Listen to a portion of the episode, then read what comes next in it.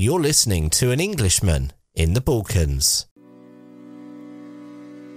Welcome to An Englishman in the Balkans podcast with me, David Pacinovic Bailey. In this podcast, you'll get a unique look at life in Bosnia and Herzegovina through my eyes, the eyes of an immigrant. Each episode, I share my experiences living in this often misunderstood country and introduce you to some of the interesting people I've met along the way. From exploring the rich culture and history to discussing the challenges and joys of immigrating to a new country, this podcast offers a thoughtful and engaging look at life in the Western Balkans.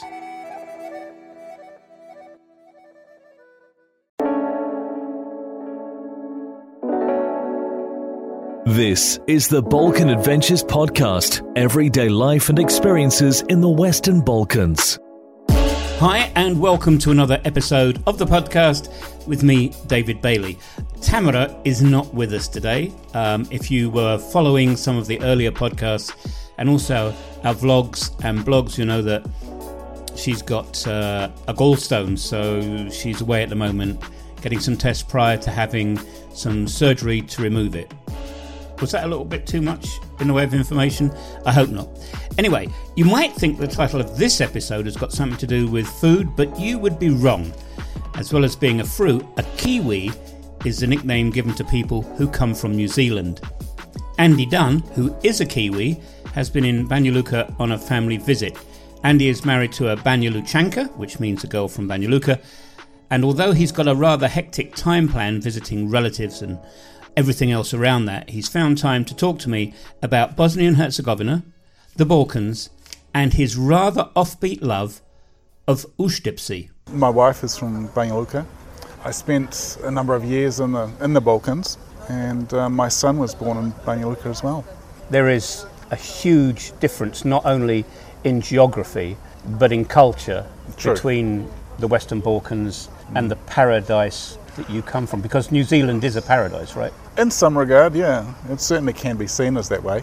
Aotearoa is the, they, the the Maori people call it land of the long white cloud, and um, yeah, it certainly has a lot going for it. It's very far away from the Balkans, too far, I think sometimes. It's nice to be here. This is my adopted home, Banja Luka, the Balkans. It's so different than anything you'll come across in, in New Zealand, and um, yeah, it's a, it's a it's a nice place to be. I first connected with you, I think, through Instagram. When that happened, I was going back through your feed and I was expecting to see the usual sort of stuff on Instagram, which are pictures of holidays and everything. But I was faced with some absolutely stunning, amazing art. You're an artist, so let's spin back. Okay. Who actually is Andy Dunn? Talk about a loaded question. It is. At heart, I'm, I'm, I would describe myself as a, a creative person.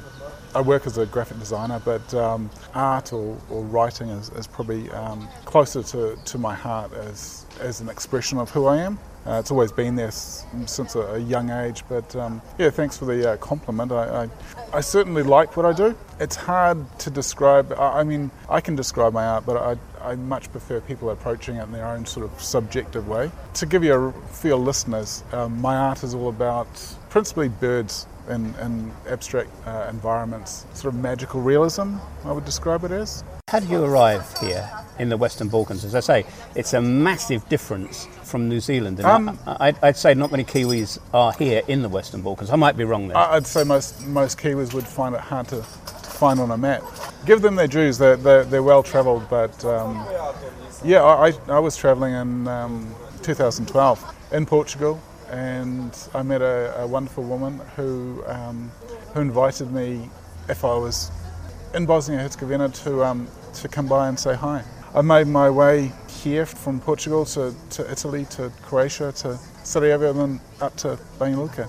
I've never looked back. There's a word majestical. It's made up. Doesn't actually exist. Uh, Taika Waititi, a New Zealand director, in one of his um, movies made it up. But I would say I find Bosnia majestical. Bosnia is normally focused, or people who know anything at all about the country, if you were to say word association, they would most probably come out with two words, Sarajevo and Mostar. And True. there's more, more to the country than that. So, Uh, three Olympics. And Olympics, yes. but that's an age thing. Uh, that is, that is. That, that, there's definitely an age thing. From going around the country, I know that you've lived in Sarajevo, we're in Banja Luka. It is a small country. For you, distance wise, where do you think is the most warming place? And that's a bit of a loaded question, I know.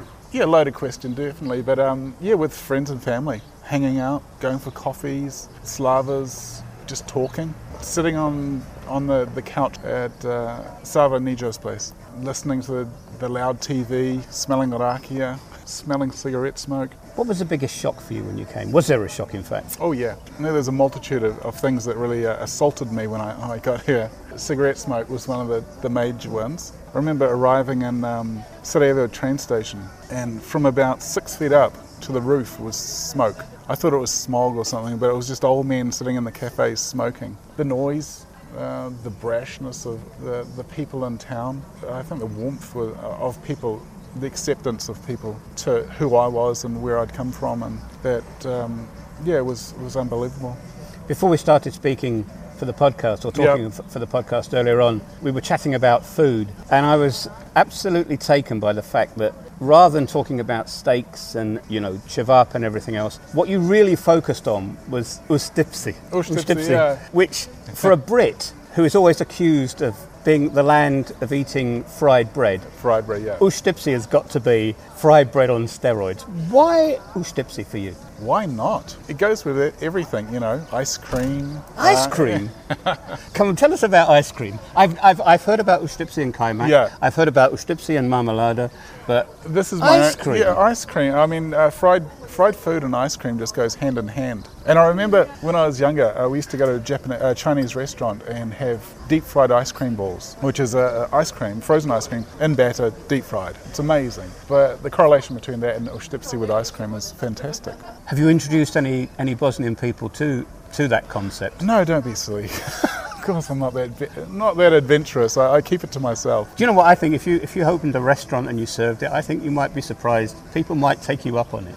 Uh, yes and no. I I think um, locals are pretty set in their ways when it comes to, to food. If you look at uh, McDonald's, which was in Banja Luka for a number of years, closed down because it wasn't turning a profit. It's because you know you've got amazing food here that people like. And they're very stuck in their ways. They're they're safe with their food. From New Zealand, you'll know more than most people in the world about lamb. You must be one of the leading nations to do with lamb in the world. Yet, when we talked a little bit earlier, you said, oh, you know, when you come back um, from Sarajevo and you, you, you stop at Jablanica uh, for lamb, and you just waxed lyrical about that. What is different between lamb here in the Balkans and back from the land of lamb, which is New Zealand? I don't have as many jokes about kiwis and lamb here.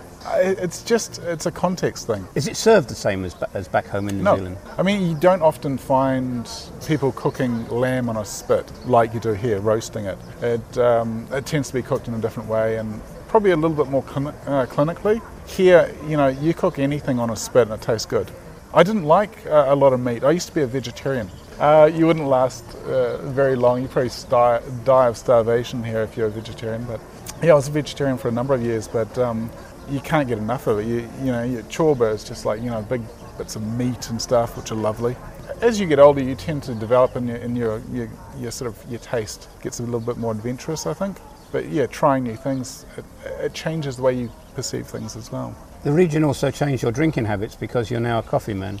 That just comes with territory. I mean, you can't really um, turn your mother-in-law down when she offers you uh, like a domaći coffee. It's like you know. But it's a, a labour of love to make it. I've, I've is, watched these is. ladies make it, and there's a skill, isn't there? There certainly is. I must admit, it's it's akin to like the Japanese tea service. You know, you compare that. But uh, yeah, I mean, uh, I don't indulge a lot with coffee, but um, if you're going to have something, have the best. I say. You've travelled around the region. You know, you, you were telling me about going to, to Belgrade. Um, Yes. You've spent time in Sarajevo. Yes. The family is now, or, or, the, or the family is from Banja Luka. From your travels so far, what are the highlights of, or, or the places that you that stick in your mind that you've enjoyed being, you've enjoyed seeing, you've enjoyed experiencing the most? So many. Uh, to pinpoint a few, one of my favourite places to go was in Croatia to a place called uh, Juliana. Now I'm probably pronouncing that slightly wrong, but um, it's just a beautiful place to go. Beautiful beach. It's been touched by the Italian influence.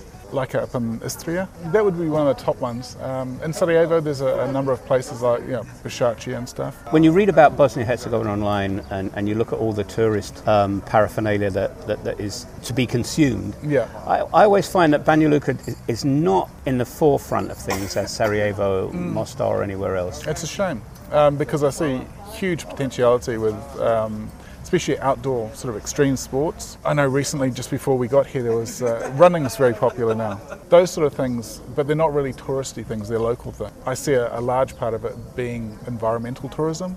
You know, utilising the, the hills, the, the, the forest, the waterways here. You've married a girl from Banja Luka. You're now part of a Balkan family. Correct? I've had my own experiences, but I'd like to ask you, what's it been like coming from New Zealand, or I, I know from my experiences coming from the United Kingdom, and then you suddenly come into a Balkan family? What was it like? What is it like?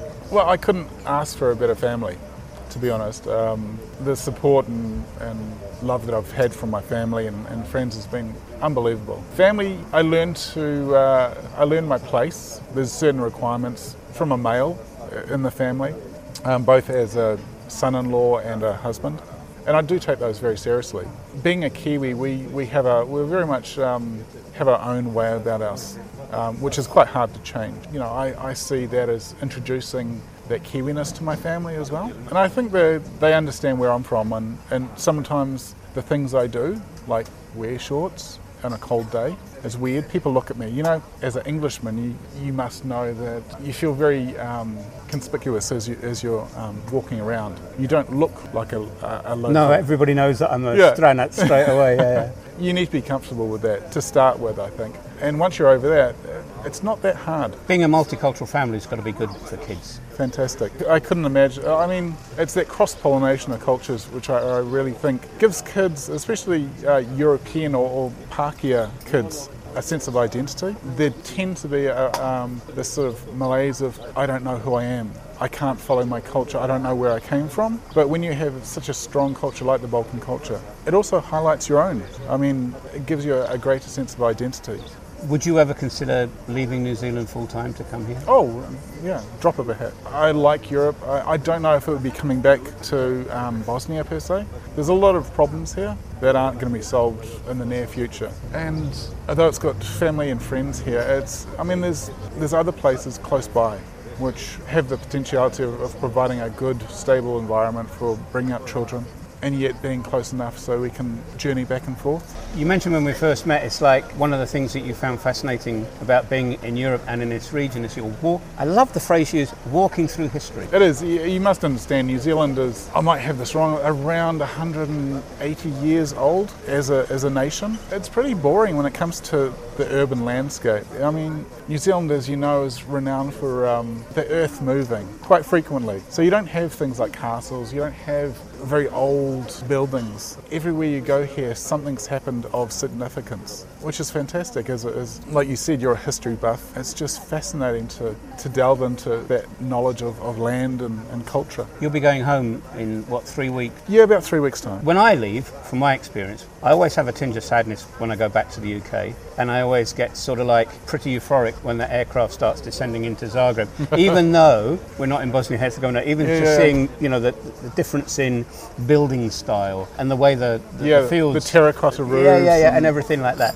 When you go back to New Zealand, what's what's the feeling when after that hugely long flight that you'll have to take? I usually don't have many feelings or thoughts when we get back because it's about 30 hours flight. Usually I'm jet lagged, so the first couple of days there's nothing. But I mean, like you said, I'll, I'll there'll be a tinge of, of sadness, probably a bit more than a, a tinge. And mixed with that, it'd be um, we're, we're pretty busy when we're here. We're, we're flat out actually, especially my wife. So maybe we'll go home for a, a rest. We'll have a break, but it's normality back at home. Uh, so yeah, I mean, uh, to finish off the sentence, it's great coming here. I love it, but I think sometimes it's the, the fact that we are leaving that coming here makes it so special.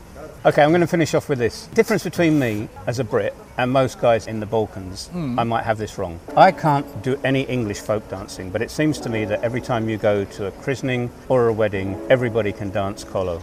Yep, Can you do the haka? Of course. You're joking. No, no. I had to teach my wife how to. But you're not meant to do that because it's a man thing. Are you being serious? No, no, no. Yeah, Can yeah. all Kiwis do haka? Yes, it's actually taught in schools. I have really learned something today. do you know why I'm saying that?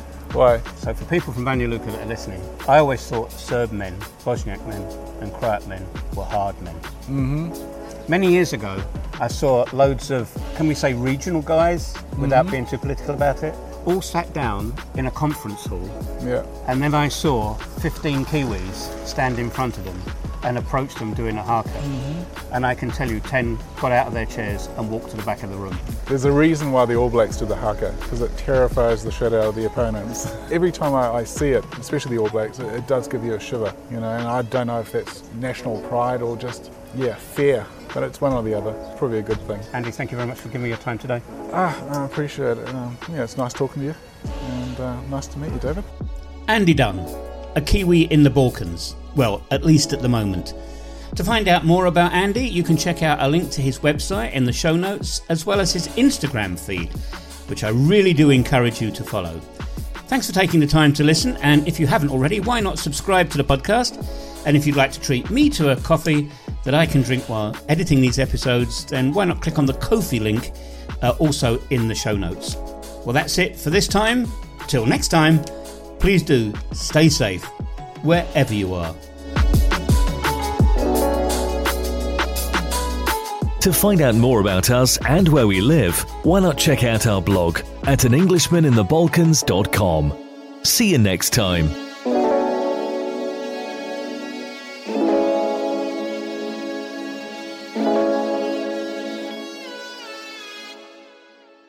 So that's it for this episode. Our podcast is available on all major podcast platforms. And if you like this podcast, then please do leave us a review or send us an email. Thanks for listening, and we'll see you on the next episode. Thanks for listening to our podcast. If you would like to support us and the production of future episodes, then please consider maybe giving us a tip or becoming a member of our podcast family. The link to do that is in the show notes for this podcast. Thanks again for listening. We really do appreciate it. To find out more about us and where we live, why not check out our blog at anenglishmaninthebalkans.com.